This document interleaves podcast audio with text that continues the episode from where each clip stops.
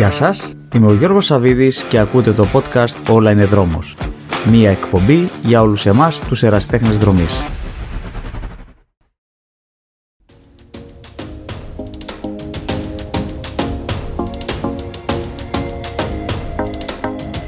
Σημερινός μου καλεσμένος είναι ο δρομέας Δημήτρης Καραογλανίδης. Ο Δημήτρης είναι καθηγητής φυσικής αγωγής με μεταπτυχιακό στην προπονητική αθλημάτων και διδακτορικό στη φυσική αγωγή και τον αθλητισμό με έμφαση στην αθλητική ψυχολογία.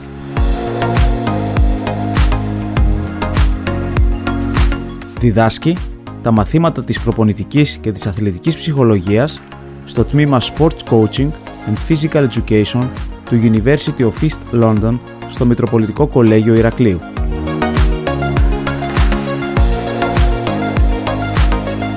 Με τον Δημήτρη θα έχουμε μια ενδιαφέρουσα συζήτηση αφού θα αναφερθούμε στα αθλητικά ρολόγια, ένα αναπόσπαστο αξισουάρ όλων των δρομέων και με τη βοήθειά του θα προσπαθήσουμε να κατανοήσουμε κάποιες από τις λειτουργίες και τις μετρήσεις που αυτά μας δίνουν.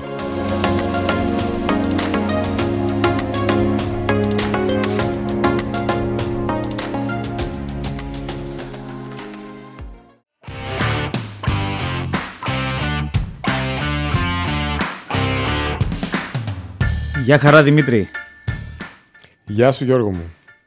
Ε, για άλλη μια φορά να σε ευχαριστήσω που αποδέχτηκες την πρόσκληση για να έρθεις ε, να κάνουμε μαζί ένα podcast στο Όλα είναι δρόμος και θα ήθελα να πω και στους ακροατές ότι στο πρώτο επεισόδιο που είχαμε κάνει μαζί είχαμε μιλήσει για την αθλητική ψυχολογία και πόσο επηρεάζει αυτή τις επιδόσεις των αθλητών.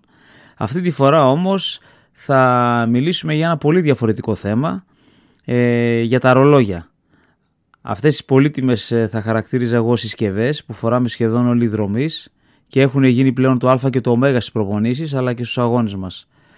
Οπότε σε καλωσορίζω για άλλη μια φορά στο podcast. Πολύ σωστά, σε ευχαριστώ πάρα πολύ Γιώργο.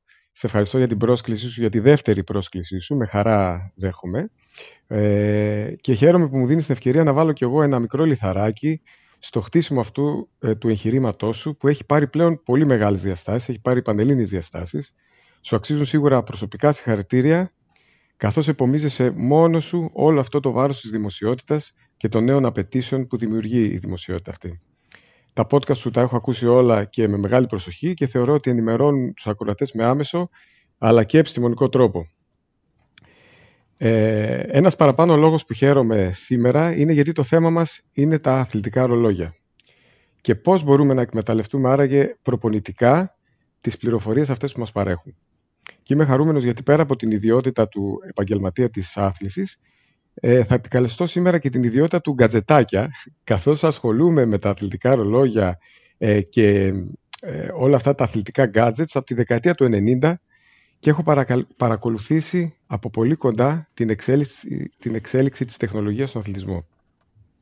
Το πρώτο μου να φανταστείς Γιώργο αθλητικό ρολόι ήταν ένα Polar της δεκαετίας του 90 που συνδεόταν με, με μια ζώνη καρδιακών παλμών αλλά το μόνο που έδειχνε ήταν η στιγμιαία καρδιακή συχνότητα. Εννοείται ότι δεν υπήρχε καμία ένδειξη για βήματα, καμία ένδειξη για απόσταση.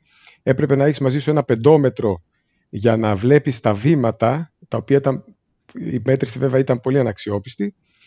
Ε, οπότε καταλαβαίνεις ότι από τότε έχουν γίνει άλματα στην τεχνολογία και πλέον οι πληροφορίες που μας προσέχουν, ο όγκος πληροφοριών που μας προσφέρουν τα αθλητικά ρολόγια είναι τόσο μεγάλος που είναι δύσκολο και να τις επεξεργαστούμε και να τις αξιολογήσουμε προπονητικά. Σήμερα νομίζω αυτό θα προσπαθήσουμε να κάνουμε, έτσι να δούμε τις βασικές ενδείξεις και πώς αυτές θα μας χρησιμεύσουν ε, στην προπόνησή μας.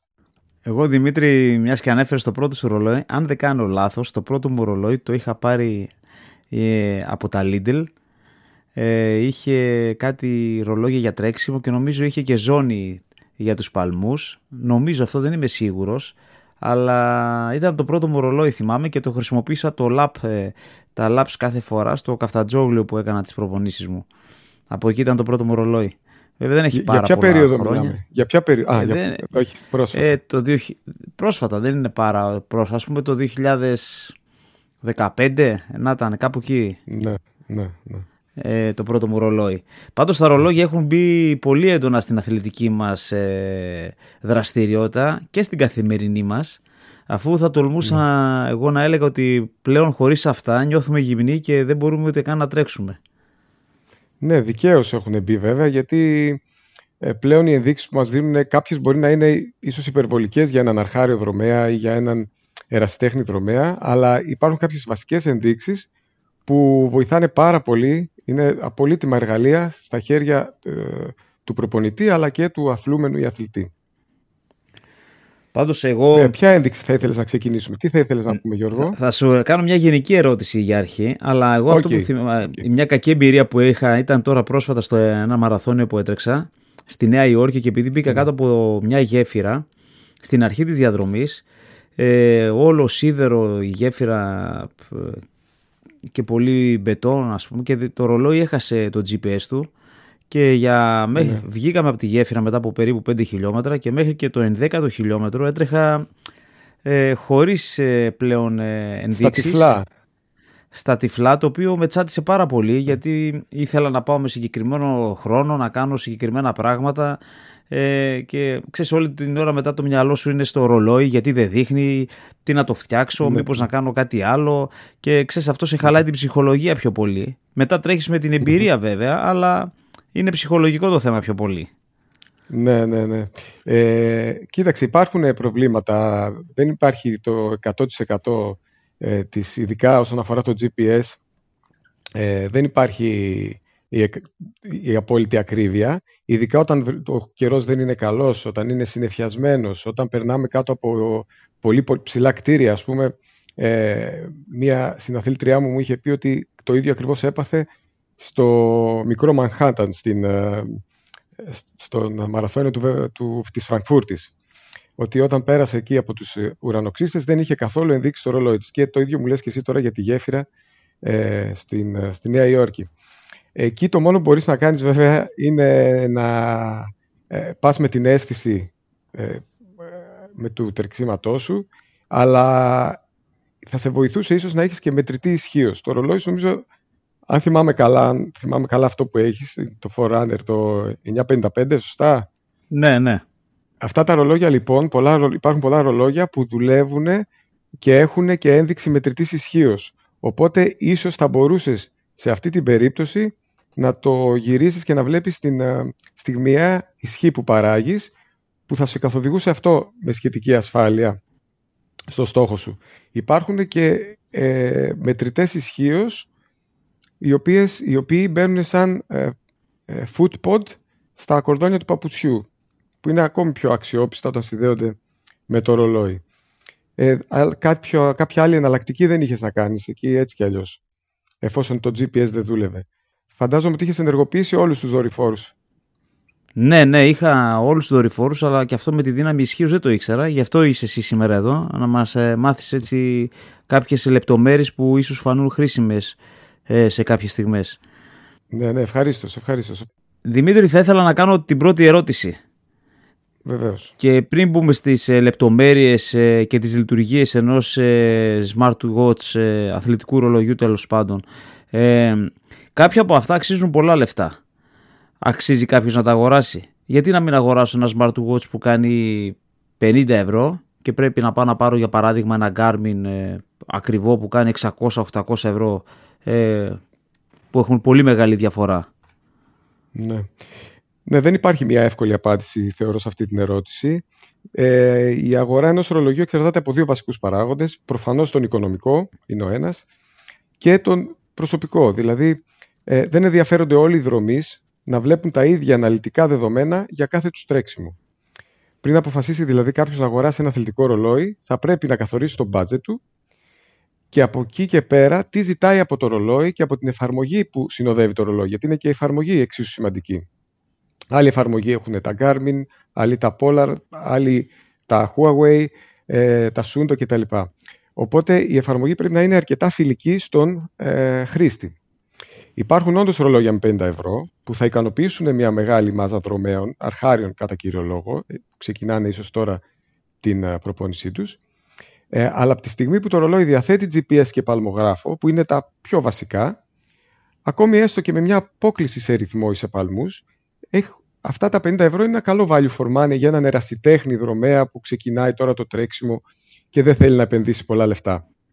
Αν θέλουμε όμως κάτι πολύ αξιόπιστο ε, και ψάχνουμε και αναγνωρισμένες μάρκες, Garmin, Polar, Sudo, Fitbit, ε, Coros κτλ. Τότε με ένα budget 200 ευρώ θεωρώ ότι μπορείς να καλύψεις το 80 αν όχι 90% των πιο σημαντικών δεδομένων που μπορεί να σου προσφέρει ένα ρολόι αυτή τη στιγμή στην αγορά. Αν θέλεις τώρα εσύ το κάτι παραπάνω και σου αρέσουν πολύ τα δεδομένα, σου αρέσει να διαβάζεις στατιστικά, να κάνεις υπερανάλυση της προπόνησής σου, τότε οι τιμές μπορεί να σκαρφαλώσουν και στα 600 και στα 700 μέχρι και στα 1000 ευρώ. Εγώ, Δημήτρη, εδώ θα πω από τη δικιά μου εμπειρία πως ε, σε όλα τα πράγματα αξίζει να αγοράζει κάποιος κάτι, οτιδήποτε είναι αυτό, ανάλογα με το επίπεδο στο οποίο βρίσκεται. Ε, για παράδειγμα, ένας απλός δρομέας, ε, για μένα δεν χρειάζεται να αγοράσει τα ακριβότερα παπούτσια με κάρμπον ή το ακριβότερο ρολόι με τις άπειρες μετρήσεις, ή αν κάνει ποδήλατο, για παράδειγμα, το ακριβότερο ποδήλατο, αφού έχει και με 500 ευρώ ποδήλατο, τριαθλητικό, έχει και με 10.000 ευρώ και πολύ πιο ακριβά. Όλα τα πράγματα είναι αναλογικά της οικονομικής κατάστασης ε, του καθενός, φυσικά, και του επίπεδου που βρίσκεται ή ακριβώς τι θέλει να κάνει. Για παράδειγμα, εγώ άλλαξα τώρα, το ανέφερες και εσύ για το ρολόι μου, το, το άλλαξα πρόσφατα. Είχα το Forerunner ε, της Garmin το 235 για πολλά χρόνια και ήμουν πάρα πολύ ευχαριστημένος. Επειδή όμως οι ανάγκες μου άλλαξαν ε, πάνω στο τρέξιμο, αναγκάστηκα να αλλάξω και ρολόι και έτσι πήρα κάποιο καινούριο και με περισσότερες λειτουργίες. Που τις πιο πολλές για παράδειγμα, ούτε που τις ξέρω, αλλά ούτε και τις χρησιμοποιώ. Απλά ξεκίνησα το κολύμπι για παράδειγμα και κάνω πολλά ούλτρα και θέλω μεγαλύτερη αυτονομία μπαταρίας. Αυτός ήταν ο κύριος ε, σκοπός μου. Γιατί μέχρι τώρα, όταν έκανα ούλτρα αγώνες, κουβαλούσα μαζί μου και φορητό φορτιστή. Ε, και πάντα είχα το άγχος, μην τυχόν και κάτι γίνει και ναι. σβήσει το ρολόι. Ε, το βασικό είναι ό,τι έχεις, να ξέρεις να το χειρίζεσαι και να παίρνεις τα μέγιστα από αυτό. Είναι σαν ε, να έκανες, ας πούμε, για παράδειγμα, εργομετρικό και κανένας δεν σου εξήγησε τα αποτελέσματα. Ή σαν να έκανες ε, ακριβές γενικές εξετάσεις υγείας αλλά μετά δεν πήγες στο γιατρό να σου, να σου εξηγήσει. Το ίδιο ακριβώς είναι και ε, το ρολόι για μένα. Μπορεί να έχεις το πιο ακριβό ρολόι, αλλά οι τόσες και άπειρες και εκατοντάδες μετρήσεις που έχει να είναι άχρηστε στην ουσία γιατί ούτε καν τις διαβάζεις. Γιατί για μένα, για, το, για τον μέσο αθλούμενο, ρολόγια με τόσες πολλές δυνατότητες είναι υπερβολή και σίγουρα κοστίζουν αρκετά. Όμως απλά αθλητικά ρολόγια με GPS και παλμογράφο που ανέφερες και εσύ είναι κάτι πολύ προσιτό και πολύ χρήσιμο. Δηλαδή λειτουργίες όπως σύνδεση με κινητό τηλέφωνο, ε, μετρήσεις μέγιστης πρόσληψης οξυγόνου θα βοηθήσουν να φέρεις και το μέγιστο αποτέλεσμα στην προπόνησή σου. Το σημαντικότερο είναι να γνωρίζεις τις απαιτήσεις σου. Συμφωνώ απόλυτα Γιώργο και μάλιστα κάπως έτσι μας ήρθε και η ιδέα για, το, για να κάνουμε αυτό το podcast γιατί ε, και εγώ έβλεπα πάρα πολλούς ε, συναθλητές μου και σύνδρομείς οι οποίοι ε, είχαν ακριβά ρολόγια και δεν γνωρίζανε ε, τους έλεγα δηλαδή τις δυνατότητες των ορολογιών τους και μου λέγανε αλήθεια το κάνει αυτό το δικό μου ρολόι ε, δεν ξέρανε δηλαδή τις δυνατότητες του ρολογιού και αυτό άρχισα να το βλέπω και όλο και σε περισσότερο κόσμο όσο τα ρολόγια άρχισαν να εξελίσσονται και έτσι κάπως νομίζω μας ήρθε και η ιδέα για αυτό το podcast. Ε, αυτό είναι το σημαντικό να γνωρίζεις τι απαιτήσεις σου. Βασικά όλα τα ρολόγια σίγουρα λένε την ώρα. Ε, τι άλλο όμως σου χρειάζεται; Θέλεις να έχεις ημερομηνία, θες να έχεις φωτισμό, να έχεις χρονόμετρο, να είναι αδιάβροχο; Ε, Ποιες λειτουργίες χρειάζονται για το άθλημά σου; Ε, η παλμή, το υψόμετρο, το GPS. Ε, γιατί άλλοι που κάνουν ε, trail μπορεί να χρειάζονται το υψόμετρο. Ε, τη διάρκεια της μπαταρίας, τον τρόπο φόρτισης. Όλα αυτά ε, η οθόνη, το πόσο μεγάλη είναι, το μέγεθος, η ευκρίνεια παίζουν ρόλο στην, ε, στο πώς θα αγοράσει και ένα ρολόι. Ναι, βέβαια, βέβαια, συμφωνώ απόλυτα. Εγώ θα σε κάνω μια ακόμα, ε, η επόμενη ερώτηση είναι Δημήτρη. άλλη μια ερώτηση πριν είναι αξιόπιστα τα λεγόμενα αθλητικά ρολόγια κατά τη μέτρηση του αριθμού βημάτων, των θερμίδων που καίγονται, γιατί έχω και εγώ εδώ την άποψη, θα την πω μετά, ή του καρδιακού παλμού μας; Η, η αξιοπιστία ε, δεν είναι σε όλα τα δεδομένα ίδια. Δηλαδή, ε, δεν μπορώ να σου απαντήσω για όλα τα δεδομένα να σου δώσω την ίδια απάντηση.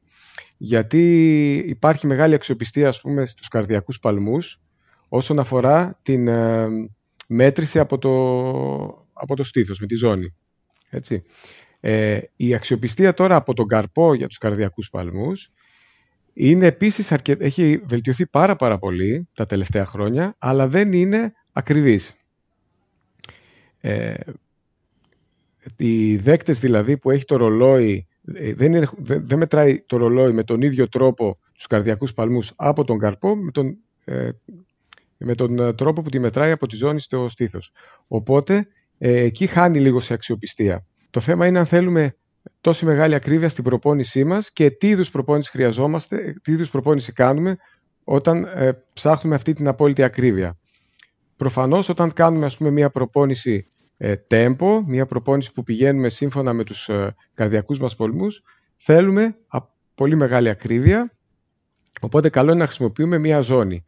Στην καθημερινότητά μας όμως, όταν απλά μας ενδιαφέρει να βλέπουμε τι, ε, τι πίεση έχουμε ε, στην καθημερινότητά μας, τι στρες έχουμε ή ε, πώς είναι η καρδιακή μας φυγμή σε ηρεμία, τότε το ρολόι με τον οπτικό δείκτη, με τον οπτικό αισθητήρα που έχει, μας είναι αρκετό. τώρα μου με ρώτησες για τις θερμίδες, σωστά; Ναι. Οι, οι θερμίδες που καίγονται, για τις θερμίδες που καίγονται ισχύει κάτι αντίστοιχο, δηλαδή δεν μπορούν να προσδιοριστούν με ακρίβεια ε, καθώς για κάτι τέτοιο θα χρειαζόταν ε, μια βιοχημική ανάλυση. Ε, υπολογίζονται όμως κατά προσέγγιση μέσω ενός αλγορίθμου που λαμβάνει υπόψη του τα, τα σωματομετρικά μας χαρακτηριστικά και το είδος και την ένταση της άσκησης που κάναμε.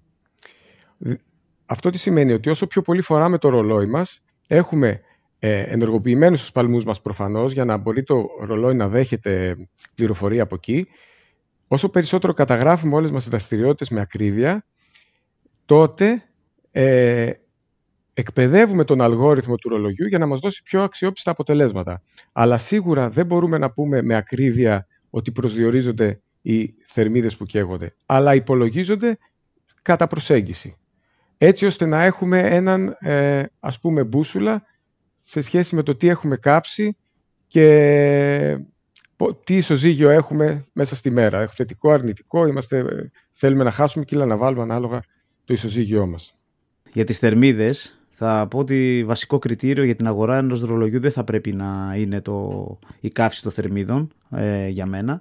Ε, και από την άλλη τα ρολόγια όπως είπες μέσω ενός αλγόριθμου τα υπολογίζουν ε, υπάρχει ένα περιθώριο λάθους από ό,τι έχω διαβάσει ότι είναι περίπου από 10% μέχρι 23% στο, και αυτό είναι, αν, αν για παράδειγμα λάβουμε ένα περιθώριο λάθος ας πούμε 15% στη μέση δηλαδή από το 10 με το 23 ε, μπορεί να έχουμε καταναλώσει μόλις ας πούμε 425 θερμίδες αντί για 500 που λέει το ρολόι. Ε, οπότε είναι αυτό το 15% το περιθώριο λάθος. Δηλαδή μπορεί να λέει ότι κάψαμε 500 θερμίδες αλλά στην ουσία να έχουμε κάψει 425 αλλά και πάλι αν υπολογίσουμε ότι καταναλώνουμε περίπου 1,2 θερμίδες ανά λεπτό, ακόμα και αν δεν κάνουμε τίποτα, καθόμαστε στον καναπέ, τότε στην προπόνηση των 90 λεπτών θα είχαμε καταναλώσει 100 θερμίδες. Ακόμη και αν μέναμε σπίτι. Δηλαδή σε 90 λεπτά 100 θερμίδες. Άρα αμέσως αμέσως ε, η προπόνηση είναι υπεύθυνη μόνο για τις 325 θερμίδες από τις 500 που μας έχει δείξει. Αν βάλουμε μέσα το περιθώριο λάθους και όλα αυτά. Ναι, ναι, κατάλαβα τι λες.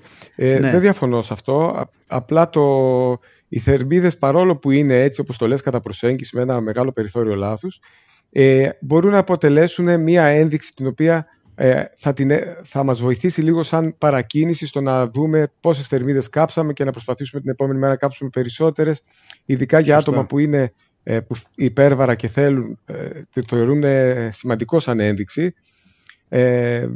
Ε, λειτουργεί παρακινητικά και καλό είναι να υπάρχει, εγώ θεωρώ, στα ρολόγια, έστω και με αυτό το περιθώριο λάθους, το οποίο σου λέω, σε, επαναλαμβάνω ότι εκπαιδεύεται το ρολόι μέσα από τον αλγόριθμο, αυτό το περιθώριο λάθο να γίνεται όλο και πιο μικρό. Αν φοράμε το ρολόι μας συνέχεια, έχουμε ενεργοποιημένους παλμούς και ε, έχουμε φυσικά βάλει και τα σωματομετρικά μας χαρακτηριστικά όσο το δυνατόν μεγαλύτερη ακρίβεια μέσα στο, ε, στην εφαρμογή του ρολογιού. Ωραία Δημήτρη, οπότε η επόμενη ερώτηση αφορά ένδειξη του ρολογιού και η πιο διάσημη θα έλεγα η ένδειξη η οποία είναι η Veo του Max. Πες μας λίγο για την ναι. ένδειξη του ρολογιού που λέει VO του Max. Η μέγιστη πρόσληψη οξυγόνου λοιπόν, ή όπως στο ρολόγια μας θα τη δούμε VO του Max, είναι ένας δείκτης αντοχής και εκφράζει ουσιαστικά τον όγκο του οξυγόνου που μπορούν να προσλάβουν οι ανθρώπινοι ιστοί στο λεπτό κατά τη μέγιστη άσκηση. Επειδή εκφράζεται ε, σε ml ανακυλός σωματικής μάζας το λεπτό, θα πρέπει να σιγουρευτούμε ότι έχουμε βάλει στην εφαρμογή του ρολογιού την πραγματική μας σωματική μάζα. Αν έχουμε βάλει ε, ή έχουμε χάσει κιλά, θα πρέπει να ενημερώσουμε την εφαρμογή. Και αυτό γιατί αν βάλουμε παραπάνω κιλά από ότι είμαστε στο, ε, παραπάνω από το κανονικό, παραπάνω από ότι είμαστε, τότε την VO του max μας που θα την βγάλει το ρολόι θα την υποτιμήσει το ρολόι. Ενώ αν βάλουμε περισσότερα, ενώ αν βάλουμε λιγότερα κιλά, συγγνώμη, θα την υπερτιμήσει. Οπότε πρέπει να θυμόμαστε συχνά να κάνουμε updates, αν χάνουμε ή βάζουμε κιλά, να βάζουμε, κάνουμε updates στη σωματική μας μάζα μέσα στην εφαρμογή. Ε, τώρα αν είναι ακριβή η μέτρησή της, είναι σημαντικό να πούμε ότι τα ρολόγια όσο καλό και επικαιροποιημένο αλγόριθμο και αν έχουν, όσο ακριβά και αν είναι, ε, δεν μπορούν να προσδιορίσουν με ακρίβεια την VO του Max. Μπορούν όμως να την υπολογίσουν κατά προσέγγιση. Αν θέλουμε ακριβή προσδιορισμό, θα πρέπει να καταφύγουμε σε εργαστηριακή εργομέτρηση που θα μας δείξει ακριβώς ποια είναι ε, η μέγιστη πρόσληψη οξυγόνου μας. Επίσης, πολύ σημαντική είναι και η μέτρηση της καρδιακής συχνότητας κατά την άσκηση προκειμένου να έχουμε αξιόπιστα αποτελέσματα. Καλό είναι να έχουμε τον ίδιο τρόπο μέτρησης καρδιακής συχνότητας σε όλες τις προπονήσεις για να μην μπερδεύεται ο αλγόριθμος. Ε, ο πιο ασφαλής τρόπος είναι, όπως είπαμε, η ζώνη καρδιακών παλμών, που παρέχει με πολύ μεγάλη ακρίβεια μετρήσεων, ε, αν και έχουν αναβαθμιστεί και οι οπτικοί αισθητήρες στον καρπό τα τελευταία χρόνια. Αν εξασφαλίσουμε λοιπόν όλα τα παραπάνω, τότε μπορούμε να παρακολουθούμε τις διακυμάνσεις της VO2 max μας μέσα στο μακρό κυκλό μας και να δούμε κατά πόσο συνάδουν οι τιμές αυτές με τις κορυφώσεις που θέλουμε να πετύχουμε στο περιοδισμό μας, στους αγώνες που έχουμε βάλει στόχο. Εγώ, Δημήτρη, πριν καιρό είχα διαβάσει μια μελέτη που έγινε στη Γερμανία, αν δεν κάνω λάθος, με ένα ρολόι Garmin και διαπιστώθηκε ότι είχε απόκληση 5,7% ε, σε σχέση με τη VO του Max που βρέθηκε στο εργαστήριο με κάποιο εργομετρικό. Ε, αυτοί όμως που είναι πιο προπονημένοι βρέθηκε να έχουν απόκληση 4% μικρότερη απόκληση σε σχέση με ε, αυτό που δείχνει το Garmin και το εργαστήριο. Ε, προσωπικά εγώ επειδή έκανα πρόσφατα εργομετρικά ε, το Garmin άλλο βέο του Max μου έδειχνε και είχα μια απόκληση κάπου εκεί κοντά στο 4% ε, με αυτή που βρήκε το εργαστήριο. Ναι, το 4% είναι μέσα στα ανεκτά όρια της απόκλησης και εδώ να πούμε ότι ε, αυτή η απόκληση μπορεί να γίνει πιο μικρή αν ε, χρησιμοποιούμε συχνά το ρολόι μας και πιο μεγάλη αν το φοράμε περιστασιακά. Έχω κι εγώ ένα παρόμοιο παράδειγμα, ε, Γιώργο, γιατί όταν άλλαξα λοιπόν το ρολόι μου, ε, ξαφνικά εκτινάχθηκε για κάποιο λόγο η βέο του Max μέσα σε λίγες προπονήσεις, ε, τρεις-τέσσερις μονάδες και μου φάνηκε πάρα πολύ παράξενο. Ο λόγος ήταν γιατί ε, ο αλγόριθμος ακόμα δεν είχε ενημερωθεί με τις ε, προσωπικές μου ρυθμίσεις και όσο περνούσε ο καιρός ε, καταστάλαξε στο, στην πραγματική μου ε, μέγιστη πρόσληψη οξυγόνου και όχι στη, στην πλασματική που μου έδειξε στην αρχή. Γι' αυτό πρέπει ε, να φοράμε συχνά το ρολόι μας. Ναι. Ένα τύπο που θα έδινα εγώ είναι για να έχουμε καλύτερη ή μάλλον πιο ακριβή μέτρηση της VO2 Max στο ρολόι ε, είναι να γνωρίζουμε και φυσικά να εισάγουμε ακολούθως στο ρολόι μας τη μέγιστη τιμή του καρδιακού μας παλμού. Σωστά. Ναι, και τη μέγιστη τιμή του καρδιακού μας παλμού και αν εφόσον έχεις κάνει εργομετρικό, εφόσον έχεις κάνει εργομετρικό τεστ, ε, Γιώργο, ε, μπορείς να βάλεις και, τα, ε, και τις ζώνες των καρδιακών σου παλμών ε, manually στην εφαρμογή, κάτι που θα βοηθήσει ακόμη περισσότερο. Ναι, αυτό έκανα και εγώ. Οπότε η επόμενη ερώτηση είναι τι είναι η ένδειξη HRV. Ναι, το, το HRV ε, είναι μια ένδειξη που πολύ λίγος κόσμος ξέρει σε τι μας χρησιμεύει. Λοιπόν, HRV σημαίνει Heart Rate Variability ή αλλιώς μεταβλητότητα καρδιακών παλμών και έχει, έχει μπει πλέον σε πολλά μοντέλα ρολογιών. Ε, ο δείκτης HRV λοιπόν μας δίνει πληροφορίες για τα χρονικά διαστήματα που μεσολαβούν μεταξύ των καρδιακών παλμών μας. Μπορεί δηλαδή δύο άτομα να έχουν 60 παλμούς το λεπτό σε ηρεμία, αλλά να έχουν πολύ διαφορετική μεταβλητότητα. Αυτό συμβαίνει γιατί η καρδιά μας δεν χτυπάει με σταθερό ρυθμό, δεν είναι δηλαδή σαν το μετρονόμο, αλλά με μεταβαλλόμενο ρυθμό. Η μεταβλητότητα λοιπόν αυτή στο διάστημα από παλμό σε παλμό είναι δείγμα υγείας. Τι θέλουμε δηλαδή, δείχνει ετοιμότητα. Αν το σώμα μας τώρα είναι στρεσαρισμένο, τότε αυτή η μεταβλητότητα μικραίνει. Ενώ αν το σώμα μας είναι χαλαρό, με καλή αερόβια ικανότητα, είναι υγιές, τότε σημαίνει ότι είναι έτοιμο να, έτοιμο να ανταπεξέλθει και υπάρχει μεγάλη μεταβλητότητα στους καρδικούς παλμούς. Η μεταβλητότητα λοιπόν αυτή είναι μία από τις καλύτερες μετρήσεις που δίνουν πληροφορίες για την απόκριση στο στρες. Μπορεί να χρησιμοποιηθεί σαν ένας δείκτης για να διαπιστωθεί η ικανότητα για ανάρρωση, για επίδοση, αλλά έχει διερευνηθεί περισσότερο από τη σκοπιά του άγχους. Ε, και Δημήτρη, πώς ναι. μας βοηθάει προπολιτικά η γνώση του HRV? Λοιπόν, οι έρευνες έχουν δείξει ότι το HRV μπορεί να χρησιμοποιηθεί και σαν δείκτης ε, πέρα από ε, πρόβλεψη ιατρικής, ε, πέρα από ιατρική πρόβλεψη που μπορεί να χρησιμοποιηθεί και δείκτης κατάθλιψης κτλ. Τα sport watches το χρησιμοποιούν σαν δείκτη ετοιμότητας για την προπόνηση και αποτελεί μια αντανάκλαση του συνολικού κάματου του σώματος. Οπότε το πρωί που θα λάβουμε αυτή τη μέτρηση, συνήθως τα κάποια ρολόγια την, το μετράνε αυτό αυτόματα το πρωί, ε, το πρωί λοιπόν, όταν θα πάρουμε λοιπόν την ε, ε, ένδειξή μας αυτή, αν δούμε ότι είναι χαμηλή η μεταβλητότητα του καρδιακού μας ρυθμού, ίσως είναι ένδειξη υπερπροπόνησης και αποδυναμωμένου νοσοποιητικού συστήματος. Αυτό φυσικά δεν το θέλουμε. Πέρα από το, τα ιατρικά προβλήματα που μπορεί να έχουμε, λοιμώξη ανα, αναπνευστικού κτλ.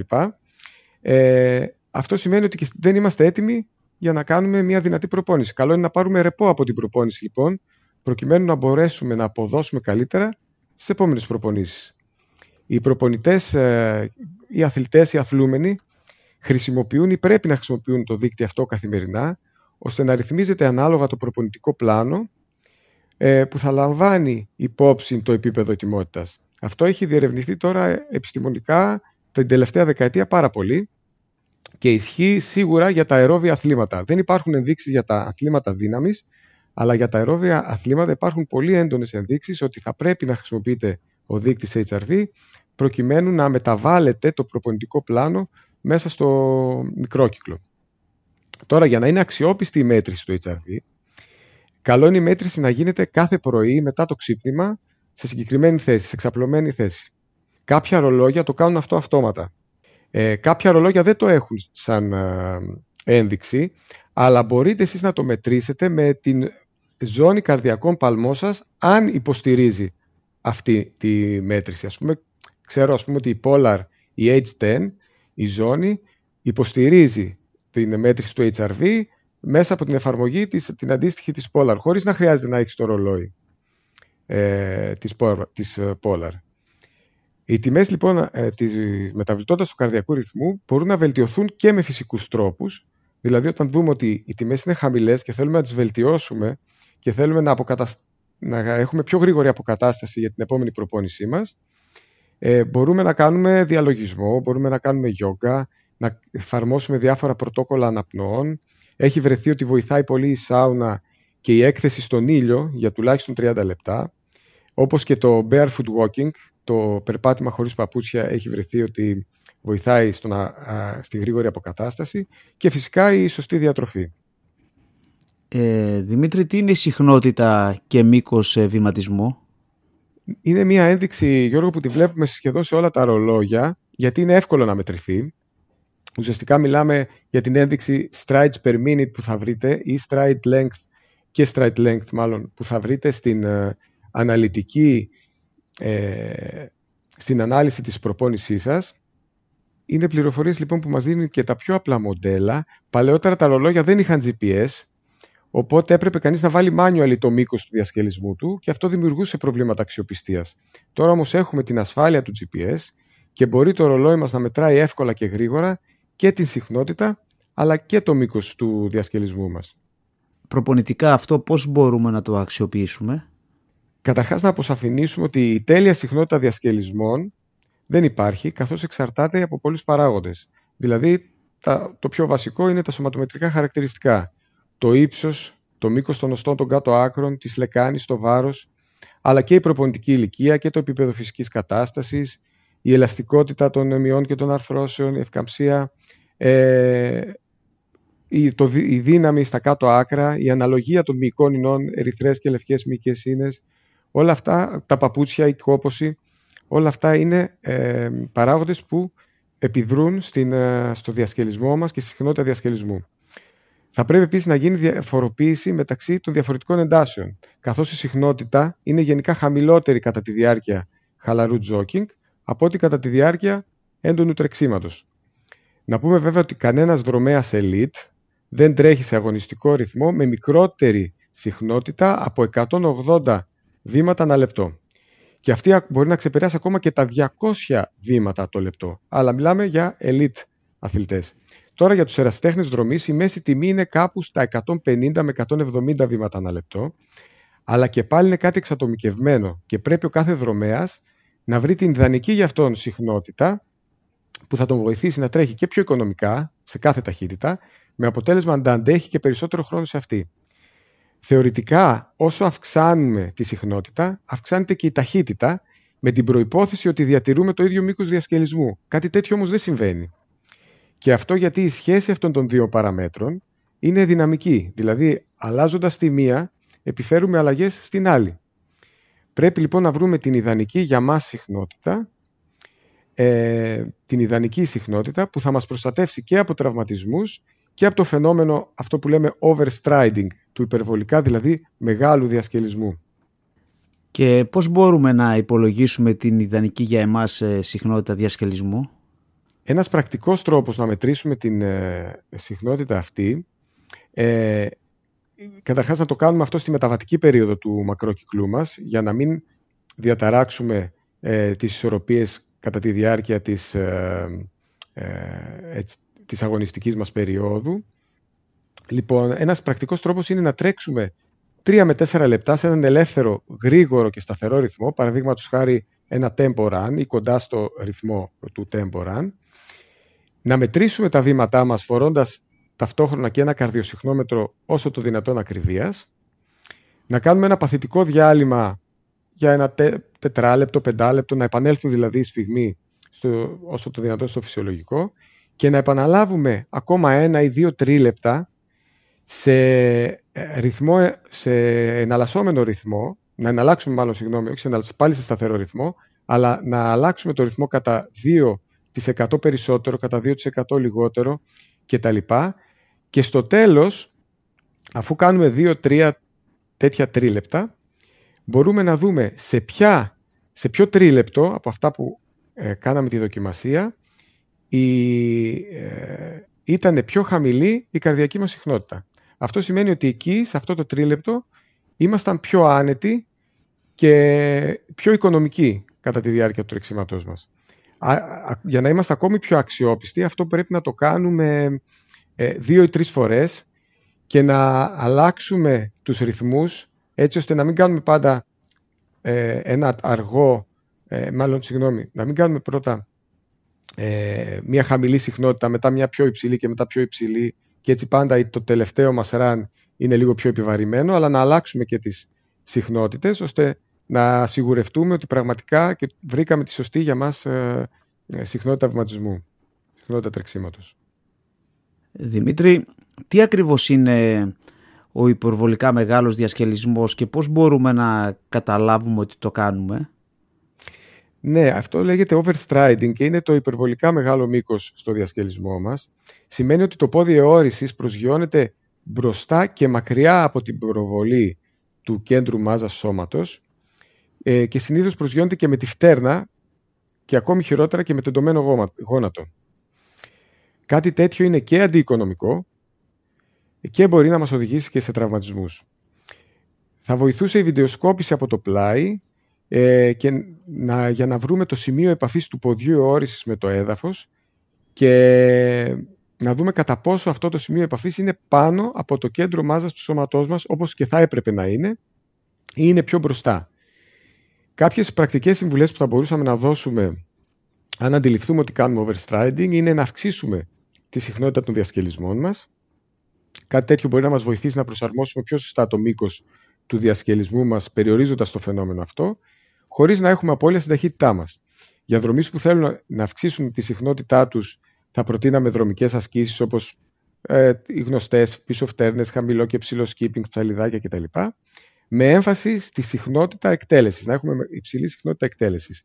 Επίσης γρήγορο τρέξιμο σε χαμηλά σκαλοπάτια, διαλυματικές προπονήσεις με γρήγορους ρυθμούς, προπονήσεις ταχύτητας και τα ανοίγματα που κάνουμε συνήθως μετά το ζέσταμα, όλα αυτά βοηθάνε στο να αυξήσουμε τη συχνότητα των διασκελισμών μας.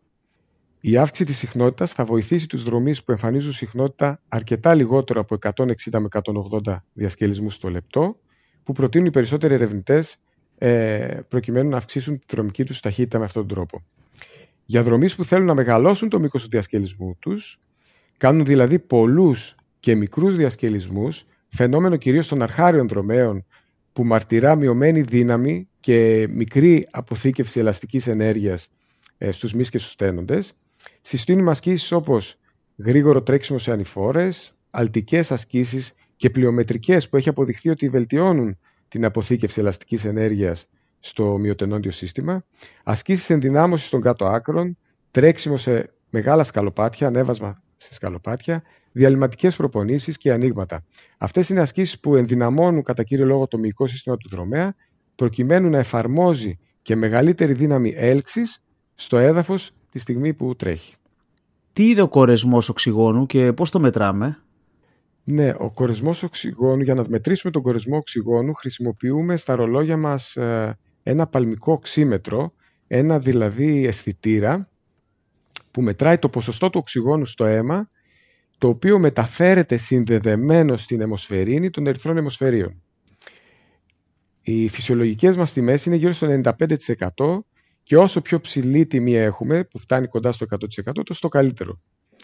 Αυτό το κάνει το ρολόι μας χρησιμοποιώντας ένα υπέρυθρο φως στο σημείο της μέτρησης και το οξύμετρο εκτιμά τον κορεσμό της αιμοσφαιρίνης. Ουσιαστικά σκεφτείτε δηλαδή στο αίμα μας σαν να έχουμε φορτηγά που κουβαλάνε το οξυγόνο. Εμείς θέλουμε κάθε φορτηγό να έχει πάνω το οξυγόνο. Αν δεν υπάρχουν, αν υπάρχουν φορτηγά που πηγαίνουν έρχονται άδεια, αυτό δεν το θέλουμε. Θέλουμε να τα φορτώσουμε όλα με οξυγόνο, να έχουμε 100% ε, κορεσμό.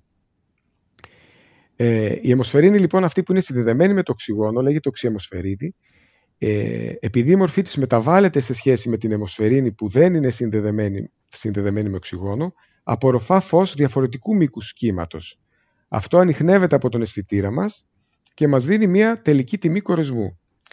Το οξύμετρο επιτρέπει στους γιατρούς να εντοπίζουν έγκαιρα την υποξία και να παρακολουθούν τους ασθενείς που έχουν αναπνευστική δυσχέρεια, δηλαδή τιμές γύρω στο 92-91% ε, υποδηλώνουν ότι υπάρχει μια αναπνευστική δυσχέρεια, ενώ οι τιμές κάτω του 90% είναι πάρα πολύ μικρές τιμές και δηλώνουν αναπνευστική ανεπάρκεια. Να έχουμε βέβαια υπόψη μας ότι σε υψόμετρο 1500 μέτρα και πάνω οι τιμές είναι φυσιολογικό να είναι κοντά στο 92 με 94% ε, καθώς ε, έτσι το οξυγόνο εκεί βρίσκεται σε πολύ πιο μικρή περιεκτικότητα στον αέρα. Ε, είναι και ο λόγος που πολλοί αθλητές αντοχής προτιμούν να ζουν σε συνθήκες υψομέτρου προκειμένου να ενεργοποιήσουν με φυσικό τρόπο στον οργανισμό τους την βελτίωση του μηχανισμού μεταφοράς ε, οξυγόνου. Ωραία και Δημήτρη, γιατί μας ενδιαφέρει στην προπονητική ο κορεσμός οξυγόνου; Στην προπονητική μας ενδιαφέρει η τιμή του κορεσμού γιατί μας δίνει μια εικόνα της κατάστασης του οργανισμού. Δηλαδή αν δούμε κορεσμό κάτω από 95% και αυτό συνδυαστεί και με αυξημένους παλμούς ηρεμίας, τότε αυτό είναι ένα καμπανάκι ότι ίσως χρειαζόμαστε ξεκούραση ή ότι βρισκόμαστε πολύ κοντά στην υπερπροπόνηση.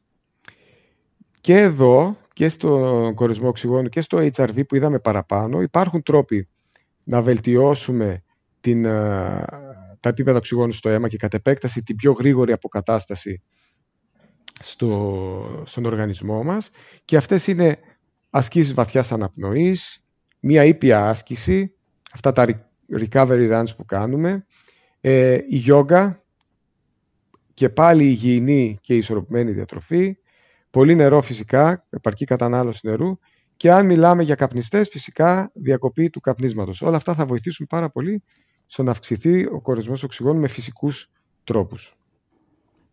Και τι είναι το training effect και το EPOC? Ναι. Ε, είναι μια συντομογραφία αυτό, είναι EPOC. Ναι, είναι το Excess Post Exercise Oxygen Consumption, το EPOC, και έχει σχέση με το Training Effect. Ε, όταν σταματάμε την άσκηση, το τρέξιμο, ο οργανισμός δεν επανέρχεται αυτόματα σε αυτό που λέμε ομοιοστασία, στις φυσιολογικές του δηλαδή λειτουργίες πριν την άσκηση.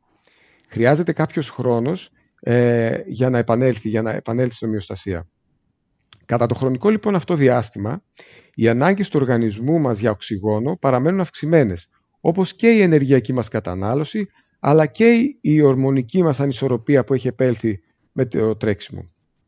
Θα χρειαστούμε λοιπόν χρόνο για να επανέλθουμε στην ομοιοστασία και στις φυσιολογικές λειτουργίες. Το EPOC, το Excess Post Exercise Oxygen Consumption, ε, είναι ένας καλός δείκτης για το πόσο έντονη ήταν η προπόνησή μας.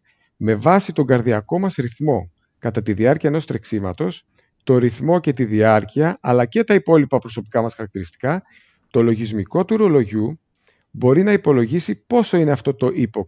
Στα ελληνικά στη βιβλιογραφία θα το δούμε ως χρέος οξυγόνου.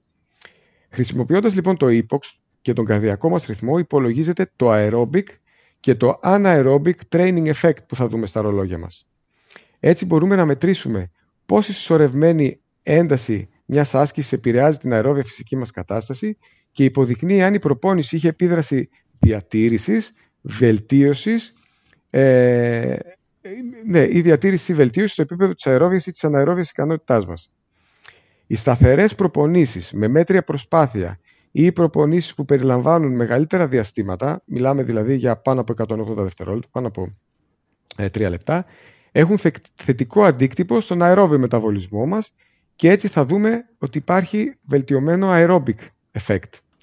Τα επαναλαμβανόμενα διαστήματα υψηλής έντασης τώρα, από 10 έως 120 δευτερόλεπτα, που ενεργοποιούν τον αναερόβιο μεταβολισμό μας, έτσι, τα διαλυματικά δηλαδή τρεξίματά μας, έχουν εξαιρετικά ευεργετικό αντίκτυπο στο anaerobic effect.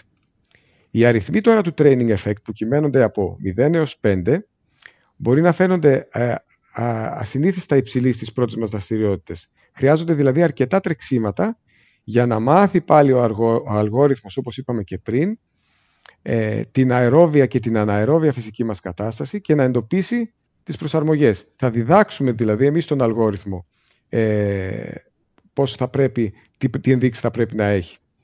Μπορούμε να προσθέσουμε το training effect και ως πεδίο δεδομένων σε μία από τις οθόνες προπόνησής μας για να το παρακολουθούμε ακόμη πιο εύκολα. Και πώς μας βοηθάει η γνώση του training effect? Πέρα από ένα ακόμα δεδομένο που βλέπουμε στο τέλος της προπόνησης και έτσι ενισχύει και την αυτοαποτελεσματικότητά μας και την εσωτερική μας παρακίνηση, το training effect μπορεί να αληφθεί υπόψη προκειμένου να δούμε κατά πόσο υπάρχει αντιστοιχεία του πλάνου προπόνησής μας με το τελικό αποτέλεσμα. Αν δηλαδή είχα σκοπό να κάνω ένα χαλαρό αερόβιο τρέξιμο και μου έβγαλε anaerobic effect 3, τότε κάτι δεν έκανα καλά. Επίσης, επίσης είναι ένας δείκτης που μας βοηθάει στην ε, περιοδικότητά μας μέσα στο μικρόκυκλο. Δεν μπορούμε δηλαδή να βάλουμε ε, πάνω από δύο προπονήσεις έντασης 5 είτε aerobic είτε anaerobic μέσα στη βδομάδα μας. Κάτι τέτοιο είναι πολύ πιθανόν να οδηγήσει σε υπερπροπόνηση. Αυτά είναι δεδομένα που πρέπει να αξιολογούνται από τον προπονητή μας προκειμένου να σχεδιάζεται όσο το δυνατόν πιο εξατομικευμένα ο επόμενος μικρόκυκλος. Η καταγραφή των καρδιακών παλμών πόσο χρήσιμη μας είναι; Η καταγραφή της καρδιακής συχνότητας σχετίζεται με μια πληθώρα δικτών που παρουσιάζονται στο ρολόι μας. Ήδη την έχουμε αναφέρει πάρα πολλές φορές για τους παραπάνω, για τους δείκτες που έχουμε αναφέρει ε, και νωρίτερα. Ε, αναφορικά λοιπόν με τη μέτρηση των καρδιακών πολεμών θα πρέπει να κάνουμε ένα βασικό διαχωρισμό στην ολοήμερη μέτρηση της καρδιακής συχνότητας και στη μέτρηση κατά τη διάρκεια της προπόνησης. Με τη μέτρηση της καρδιακής συχνότητας κατά τη διάρκεια της μέρας, μπορούμε να παίρνουμε δεδομένα για τη διάρκεια και την ποιότητα του ύπνου μας, για το στρες, για την πίεση που νιώθουμε κατά τη διάρκεια της μέρας στη δουλειά μας, για παράδειγμα, καθώς και για την καρδιακή συχνότητα ηρεμίας, την καρδιακή συχνότητα που έχουμε όταν ξυπνάμε. Όλα αυτά και με τη βοήθεια και του HRV που είπαμε προηγουμένως, μετρούν αυτό που λέμε body battery, δηλαδή την ετοιμότητα του οργανισμού μας για μια επόμενη προπόνηση, αλλά και για την έντασή της. Η αξιοπιστία τώρα των παλμογράφων είναι πλέον πολύ υψηλή, ακόμα και από τον καρπό. Ωστόσο, αν θέλουμε μεγάλη ακρίβεια, οι ζώνες μέτρησης καρδιακών παλμών εξακολουθούν να υπερέχουν σαν αισθητήρες. Δημήτρη, μια ερώτηση που την έχω κάνει και σε γιατρό, την έχω κάνει και σε προπονητές, την έχω κάνει και σε αθλητές, είναι τι είναι πιο σημαντικό να γνωρίζουμε, την καρδιακή μας συχνότητα ή το ρυθμό μας κατά τη διάρκεια της προπόνησης; Ναι. Ε, αναφορικά με τη μέτρηση καρδιακής συχνότητας κατά την άσκηση, η χρησιμότητα της ένδειξης των καρδιακών πολεμών είναι προφανώς πολύ σημαντική. Καλό είναι να το τονίσουμε αυτό, καθώς υπάρχει μια έντονη παραφιλολογία στα social media και όχι μόνο στα social media, σχετικά με το κατά πόσο θα πρέπει να μας ενδιαφέρει περισσότερο η ένδειξη των καρδιακών παλμών ή η ένδειξη του ρυθμού που τρέχουμε.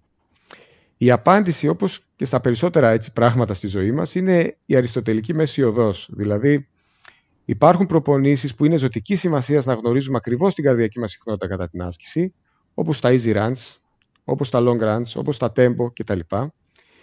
Βασίζονται εκ προημίου όλες αυτές οι προπονήσεις σε συγκεκριμένες ζώνες καρδιακής συχνότητας. Τις ζώνες λοιπόν αυτές καρδιακών παλμών, τις οποίες έχεις αναλύσει και σε προηγούμενο podcast, ό,τι θυμάμαι, τις ορίζει αυτόματα η εφαρμογή στο ρολόι μας. Κάτι τέτοιο όμως μπορεί να μην είναι απολύτως αληθές και καλό είναι να προσδιορίσουμε τις ζώνες με μια εργομέτρηση για να τις ορίσουμε manually μετά στη συνέχεια στην εφαρμογή μας. Από την άλλη μεριά, υπάρχουν προπονήσεις όπως οι διαλυματικές, στις οποίες έχει μεγάλη σημασία να διατηρήσουμε τον προβλεπόμενο ρυθμό, ο οποίος έχει καθοριστεί από τον προπονητή μας, λαμβάνοντας όμως υπόψη τις επιδόσεις μας και τις ζώνες καρδιακής συχνότητας. Δεν μπορούμε να ορίσουμε ρυθμό χωρίς να έχουμε λάβει υπόψη μας σε ποιο ε, ρυθμό βρισκόμαστε ε, ανά πάσα στιγμή στην καρδιακή μας συχνότητα. Οι έμπειροι και επαγγελματίες δρομής δουλεύουν πολύ με το ρυθμό και πολλές φορές δεν χρησιμοποιούν καν παλμογράφο για τον απλούστατο λόγο, όχι γιατί το θεωρούν επουσιώδες, αλλά γιατί τα πράγματα για αυτούς είναι πολύ συγκεκριμένα και γνωρίζουν επακριβώς με πολύ συγκεκριμένες εργαστηριακές μετρήσεις τους ρυθμούς που θα πρέπει να κινούνται σε κάθε απόσταση και σε κάθε κομμάτι που τρέχουν. Αυτό όμως δεν ισχύει για τους εραστέχνε δρομής και είναι και ο λόγος που έχει δοθεί από όλες τις εταιρείες μεγάλη έμφαση στην ακρίβεια μέτρηση των καρδιακών παλμών. Οι ζώνες θεωρούνται ιδιαίτερα αξιόπιστες, το ξαναλέω, με πολύ μικρή απόκληση ή και καθόλου απόκληση σε αντίθεση, σε αντίθεση με τους αισθητήρες στον καρπό, γι' αυτό συστήνεται και περισσότερο η χρήση τους. Ε, Δημήτρη, ε, στην αρχή του podcast και όταν ε, αναφέραμε, μάλλον εγώ ανέφερα το θέμα που είχαμε το ρολόι, εσύ ανέφερες τη δρομική ισχύ, κάτι που εγώ δεν το ήξερα ότι θα μπορούσα να πηγαίνω με βάση τη δρομική ισχύ αφού δεν είχα ενδείξει από το GPS και το ρυθμό. Ε, οπότε τι είναι αυτή η δρομική ισχύ; Ε, καταρχάς, ε, να ορίσουμε την έννοια της ισχύως γενικά στη φυσική. Η, η ισχύς λοιπόν είναι ένα φυσικό μέγεθος που εκφράζεται με το πηλίκο του έργου που παράγουμε προς το χρόνο που χρειαστήκαμε για την παραγωγή αυτού του έργου. Είναι δηλαδή ένα κλάσμα με αριθμητή το έργο, το οποίο το έργο ε, ε είναι το γινόμενο της δύναμης επί τη μετατόπιση που ε, προκάλεσε η δύναμη αυτή, έτσι, και με παρονομαστεί το χρόνο. Έτσι, αριθμητής λοιπόν είναι το έργο, παρονομαστής ο χρόνος. Επομένως, για να μεγαλώσουμε την ισχύ, καταλαβαίνουμε ότι πρέπει να μεγαλώσουμε όσο το δυνατόν περισσότερο τον αριθμητή και να μικρύνουμε τον παρονομαστή. Δηλαδή να αυξήσουμε το έργο σε όσο το δυνατόν μικρότερο χρόνο. Η, η ισχύς λοιπόν ε, σαν όρος στο άθλημα της ποδηλασίας για παράδειγμα είναι αρκετά παλιός ε, όρος και οι ποδηλάτες χρησιμοποιούν τα δεδομένα ισχύως ως τον πιο αξιόπιστο τρόπο μέτρησης του πραγματικού φόρτου προπόνησης. Κάτι τέτοιο είναι σχετικά εύκολο τεχνολογικά, καθώς μόνο, ε, το μόνο που χρειάζεται είναι κανείς να βάλει έναν αισθητήρα στα πετάλια του ποδηλάτου του και θα δει κατευθείαν την ισχύ του. Θα τη μετρήσει δηλαδή πολύ άμεσα και με πολύ εύκολο τρόπο. Στο τρέξιμο όμως τα πράγματα είναι διαφορετικά, δεν είναι εύκολα. Η μέτρηση της ισχύως δεν είναι ε, το ίδιο εύκολο να γίνει, αν και είναι εξίσου σημαντική. Υπάρχουν λοιπόν πλέον εφαρμογές που χρησιμοποιώντας και συνδυάζοντας διάφορους αισθητήρες και πληροφορίες περιβάλλοντος ε, μπορούν να μετρήσουν την παραγόμενη ισχύ, όπως το ρυθμό, την κάθετη ταλάντωση, θερμοκρασία περιβάλλοντος, το υψόμετρο, ακόμη και τοπικές συνθήκες ανέμου από τα δεδομένα του καιρού της περιοχής. Και γιατί μας χρησιμεύει; Θεωρητικά, γνωρίζοντας τη δρομική μας ισχύ ανα πάσα στιγμή, μπορούμε να την αυξομοιώσουμε με τέτοιο τρόπο, ώστε να μην εξαντληθούμε γρήγορα και να βελτιώσουμε με αυτόν τον τρόπο τη δρομική μας οικονομία. Μάλιστα η ίδια η Garmin στην ιστοσελίδα της παρομοιάζει την δρομική ισχύ με τη φωτεινότητα οθόνης στα κινητά μας και την μπαταρία του τηλεφώνου μας. Όσο δηλαδή πιο πολύ ισχύ παράγουμε, όσο πιο φωτεινή δηλαδή έχουμε την οθόνη στο κινητό μας, τόσο λιγότερο θα αντέξουμε να τρέχουμε σε υψηλό ρυθμό. Τόσο δηλαδή λιγότερο θα αντέξει και η μπαταρία του κινητού μας. Στη βιβλιογραφία, ωστόσο, υπάρχουν αντικρουόμενα αποτελέσματα σχετικά με το κατά πόσο υπάρχει ισχυρή συσχέτιση των δεδομένων ισχύως από κάποιους αισθητήρες με την απόδοση σε δρομής ε, μεικτών ικανοτήτων. Δηλαδή, η συγκεκριμένη έρευνα πήρε και εραστέχνες και επαγγελματίες δρομής και είδε κατά πόσο χρησιμοποιώντας αισθητήρες ε, ισχύως, αυτό τους βοηθάει στο να βελτιώσει την απόδοσή τους. Ε, ένας λόγος που συμβαίνει αυτό, ε, που, δεν υπάρχει, που υπάρχουν δηλαδή αντικρουόμενα αποτελέσματα, σχετίζεται με τον τρόπο με τον οποίο γίνεται η μέτρηση της ισχύως στο τρέξιμο. Καθώς η ισχύ πρέπει να, ε, δεν μπορεί να μετρηθεί άμεσα όπως στην ποδηλασία, ουσιαστικά υπολογίζεται από άλλα δεδομένα και από άλλους αισθητήρες και γίνεται πάλι χρήση αλγορίθμων. Δηλαδή χρησιμοποιούμε επιταχυνσιόμετρο, βαρόμετρο, δεδομένα από τις συνθήκες του περιβάλλοντος, ε, ακόμη και το, ο αέρας που φυσάει έχει πολύ μεγάλη σημασία ε, σε, σε, σχέση με την ισχύ που θα παράγουμε. Οπότε αυτό ακόμα ε, είναι σε ένα ας πούμε ερευνητικό στάδιο κατά πόσο η μέτρηση της ισχύως μας δίνει ε, ακριβή αποτελέσματα και αξιοποιήσιμα. Αυτό δεν σημαίνει όμως ότι ε, θεωρείται περιττό να μετρήσουμε την ισχύ, έτσι, καθώς μπορεί να είναι χρήσιμο για δρομείς που θέλουν να παρακολουθούν και να προσαρμόζουν τη μηχανική του τρεξίματος, την τεχνική τους δηλαδή, και τη σχέση, για παράδειγμα, ισχύως και συχνότητας διασκελισμού. Κάτι που είπαμε και προηγουμένως ότι η συχνότητα διασκελισμού πρέπει να βρούμε, ε, την, για να βρούμε την ιδανική συχνότητα διασκελισμού, ουσιαστικά πρέπει να βρούμε σε ποια συχνότητα παράγουμε και την περισσότερη ισχύ και την πιο οικονομική ε, ισχύ. Ε, αυτό θα μας οδηγήσει και σε βελτιωμένη δρομική οικονομία κατ' επέκταση. Ε, Δημήτρη, τι είναι το multiband GPS? Είναι αυτό το GPS που δεν σε βοήθησε καθόλου στη Νέα Υόρκη, Γιώργο. Καθώς ε, παρόλο που έχει βελτιωθεί πάρα πολύ το δορυφορικό σύστημα, ακόμη δεν ε, έχει καλύψει το 100% ε, της αξιοπιστίας του. Και το γράφουν και οι ίδιες οι εταιρείες στις ιστοσελίδες τους, όταν αναφέρουν ότι χρησιμοποιούν το multiband GPS, αναφέρουν ότι αυτό δεν σημαίνει ότι θα έχουμε πάντα και παντού σήμα 100% αξιόπιστο. Ε, παλιά υπήρχε μόνο το GPS σε μία συχνότητα, στη λεγόμενη L1 συχνότητα, η οποία ήταν διαθέσιμη για δημόσια χρήση, ενώ υπήρχε και μία άλλη συχνότητα, η L2, η οποία χρησιμοποιήθηκε για, και χρησιμοποιείται για στρατιωτικούς σκοπούς. Τα τελευταία λοιπόν χρόνια υπάρχει μία νέα συχνότητα, ακόμα πιο εξελιγμένη, η L5, η οποία είναι ικανή με μεγαλύτερη ακρίβεια να μας δώσει το στίγμα του, της συσκευής μας. Έτσι. Όταν λοιπόν χρησιμοποιούμε αυτές τις δύο συχνότητες, και την L1 και την L5, τότε μιλάμε για το multi-band GPS και φυσικά αυξάνεται με αυτόν τον τρόπο κατά πολύ μεγάλο ποσοστό η αξιοπιστία του στίγματος του ρολογιού. Και για το μέλλον, τι νέο περιμένουμε από τις μεγάλες εταιρείες ε, κατασκευής ε, wearables? Ναι. Ε, καλά έκανες και το ανέφερες σαν wearables γιατί δεν είναι μόνο τα ρολόγια, είναι, έτσι είναι αισθητήρες που μπορούν να φορεθούν ε, κατά διάφορους τρόπους, ακόμη και σε ρούχα υπάρχουν αισθητήρες. Η μεγάλη αύξηση της ανάγκης για περισσότερη πληροφορία και ανατροφοδότηση σε όλα τα αθλήματα και όχι μόνο στο τρέξιμο, αλλά και ο έντονος ανταγωνισμός μεταξύ των εταιριών έχει οδηγήσει σε ένα τρελό ράλι εξελίξεων τα τελευταία χρόνια.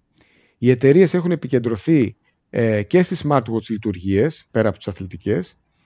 Έτσι έχουμε βελτιώσει στη διάρκεια της μπαταρίας, ε, μπαταρίες με ηλιακή φόρτιση, έχουμε χρήση του ρολογιού σαν κινητό και το μιλάμε στο, στο ε, ρολόι μας σαν να είμαστε ο David Hasselhoff στον, ε, και μιλάμε στον Kit Βέβαια, δεν ξέρω κατά πόσο θα με καταλάβουν οι νεότεροι δρομή, αλλά εσύ νομίζω με καταλαβαίνεις τι εννοώ. Εννοείται, ναι, ναι. Το μεγάλο λοιπόν επόμενο βήμα για τις εταιρείες είναι πιθανότατα κάποιοι εξελιγμένοι βιοαισθητήρες, όπως είναι οι ηλεκτροχημικοί βιοαισθητήρες γλυκόζης ή τα microfluidic chips, που θα παρέχουν βιοχημική πλέον πληροφόρηση και φυσικά θα δημιουργήσουν επανάσταση στον τρόπο με τον οποίο βλέπουμε και την προπονητική και την ιατρική φυσικά. Θεωρητικά δηλαδή θα μπορούσε ένα ρολόι και έχουν γίνει έρευνες πάνω σε αυτό παίρνοντας δείγμα από τον υδρότα μας να μετρήσει αλλαγές στα ιόντα. Ο υδρότας είναι ένα καθαρό άοσμο υποτονικό υγρό. Η δειγματοληψία και η ανάλυση του υδρότα είναι εύκολη και επιτρέπουν μια μη επεμβατική παρακολούθησης στα ιόντα μας. Ε, έτσι θα μπορούσαμε για παράδειγμα να δούμε ηλεκτρολίτες και μεταβολίτες όπως το νάτριο. Η παρακολούθηση των επιπέδων νατρίων είναι πολύ σημαντική ιδιαίτερα για τους δρομείς και τους δρομείς μεγάλων αποστάσεων και υπερμαραθωνοδρόμους όπως πολύ καλά ξέρεις. Ε, έτσι κανείς πια δεν θα διακινδύνευε ας πούμε, να πάθει υπονατριεμία κατά τη διάρκεια ενός long run. Επίσης μπορεί να μετρήσει, μέσα από τον υγρότα μπορεί να μετρηθεί η αμμονία, ε, το γαλακτικό ε, επίσης, το κάλιο, το ασβέστιο, το μαγνήσιο, ε, η γλυκόζη, η κορτιζόλη, όλα αυτά μέσω του υδρότα θεωρητικά πάντα θα μπορούσαν να μετρηθούν όπως και το pH ε, στα σωματικά μας υγρά. Ωστόσο υπάρχει μια μεγάλη ε, δυσκολία γιατί η μέτρηση μέσω του υδρότα είναι δύσκολο να, είναι δύσκολο να είναι αρκετά αξιόπιστη καθώς υπάρχουν διακυμάνσεις στη θερμοκρασία, υπάρχει ανάμιξη παλαιού και νέου υδρότα, υπάρχει αρέωση της γλυκόζης στον υδρότα με την πάροδο του χρόνου, αλλά και άλλοι παράγοντες που επίσης δυσχεραίνουν την αξιοπιστία και, την, ε, ε, έτσι, και να βγάλουμε ασφαλή συμπεράσματα ε, από τη μέτρηση του υδρότα. Πάντως υπάρχει ερευνητικά, έχει, έχουν ήδη ξεκινήσει έρευνες πάνω σε αυτό και τα, όλα αυτά τα εμπόδια προσπαθούν οι επιστήμονες να τα ξεπεράσουν. Ακόμη ένας σημαντικός παράγοντας παρακολούθησης κατά την άσκηση είναι και η θερμοκρασία του σώματος. Ειδικά σε θερμές συνθήκες όπου χρειάζεται μεγάλη προσοχή ε, και υπάρχουν ρολόγια με ανάλογους αισθητήρες, η αξιοπιστία ακόμα όμως των μετρήσεών τους δεν θεωρείται αρκετά μεγάλη. Οι αισθητήρες ακόμα δεν είναι αρκετά εξελιγμένοι. Άλλοι αισθητήρες που ερευνώνται για ευρεία χρήση στο κοινό είναι οι αισθητήρες ενζήμων, που έχουν όμως περιορισμένο αποτελεσματικό χρόνο, πράγμα που σημαίνει ότι η χρήση τους θα περιοριστεί σε δύο ώρες και αυτός δεν είναι αρκετός χρόνος για ένα άθλημα μεγάλων αποστάσεων.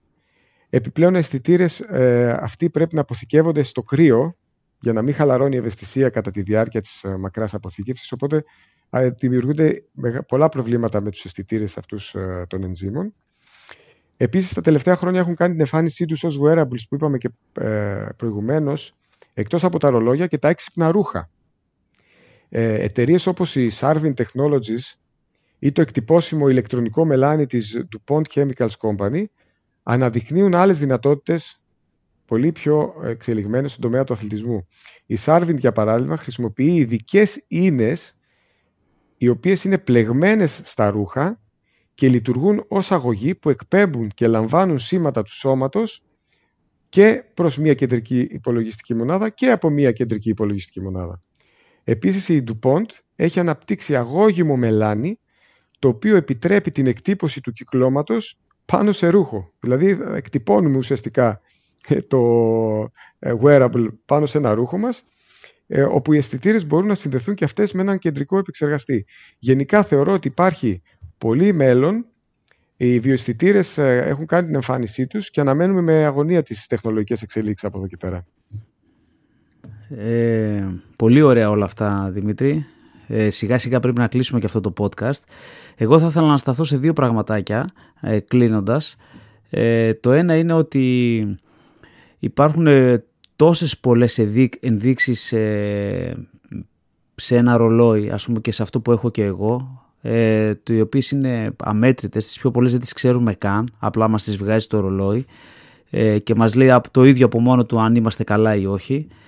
Ε, και φυσικά δεν μπορούσαμε να αναφερθούμε σε όλες τις ενδείξεις που θα μπορούσαμε να βρούμε σε ένα ρολόι. Οπότε διαλέξαμε ε, τις πιο σημαντικές, μάλλον εσύ έκρινες ποιες είναι οι πιο σημαντικές ενδείξεις για να μιλήσουμε και το δεύτερο είναι ότι πλέον και τα ρολόγια είναι ένα μέσο πλέον κοινωνικής δικτύωσης διότι ε, όπως είναι το έχουμε αλληλεπίδραση ο ένας με τον άλλον στα social media έτσι είναι και στα ρολόγια και σε εφαρμογές που έχουν για παράδειγμα η Garmin δεν ξέρω και οι άλλες ε, εταιρείες αν έχουν ανάλογες εφαρμογές και στις οποίες αλληλεπιδρούμε. Βλέπουμε την προπόνηση του φίλου μας, του γνωστού, πώς θα έχει πάει, τι προπόνηση έκανε σήμερα, ε, καλεί ο ένας τον άλλον σε αναμετρήσεις, αυτά μου τα μάθες εσύ βέβαια. Ε, και έχει και αυτή την πλάκα τους ας πούμε, το ότι αλληλεπιδρούμε με τους υπόλοιπους δρομείς. Ναι, αν, αν λαμβάναμε υπόψη, Γιώργο, και τις ε, ενδείξεις των ρολογιών ε, ως smartwatches πλέον και όχι ως αθλητικά ρολόγια, γιατί επικεντρωθήκαμε σαν στις ενδείξεις των ε, αθλητικών ρολογιών, αλλά τα περισσότερα είναι και smartwatches και μάλιστα πολύ εξελιγμένα smartwatches. Αν λοιπόν αναλύαμε και αυτές τις δυνατότητες, νομίζω ότι θα χρειαζόμασταν ε, πάρα πάρα πολύ χρόνο ε, και είναι πραγματικά αμέτρητες αυτές τις δυνατότητες.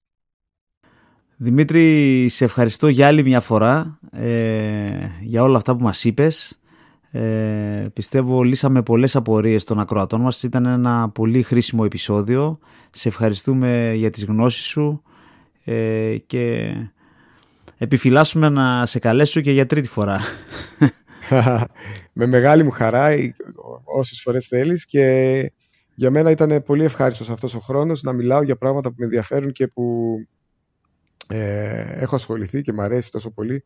Ε, ειδικά με σένα που γνωρίζω, στο ξαναλέω, πόσο έχεις προσπαθήσει για αυτά τα podcast και πόσο τα έχεις εξελίξει και χαίρομαι πάρα πολύ που είμαι κι εγώ ένα πολύ πολύ μικρό μέρος σε όλη αυτή την προσπάθεια. Άλλο ένα podcast «Όλα είναι δρόμος» έφτασε στο τέλος του. Περιμένω τις δικές σας προτάσεις και ιδέες για επόμενα θέματα που θα θέλατε να συζητήσουμε. Σας ευχαριστώ πολύ που με ακούσατε. Κάντε follow για να λάβετε ειδοποίηση για το επόμενο επεισόδιο. Μέχρι την επόμενη φορά, να είστε όλοι καλά, υγιείς, να ευχαριστιέσετε τις προπονήσεις και τους αγώνες σας και να απολαμβάνετε την κάθε σας στιγμή. Ακολουθήστε με στο Spotify, στο Apple Podcasts, στο Google Podcasts ή όπου αλλού ακούτε podcasts.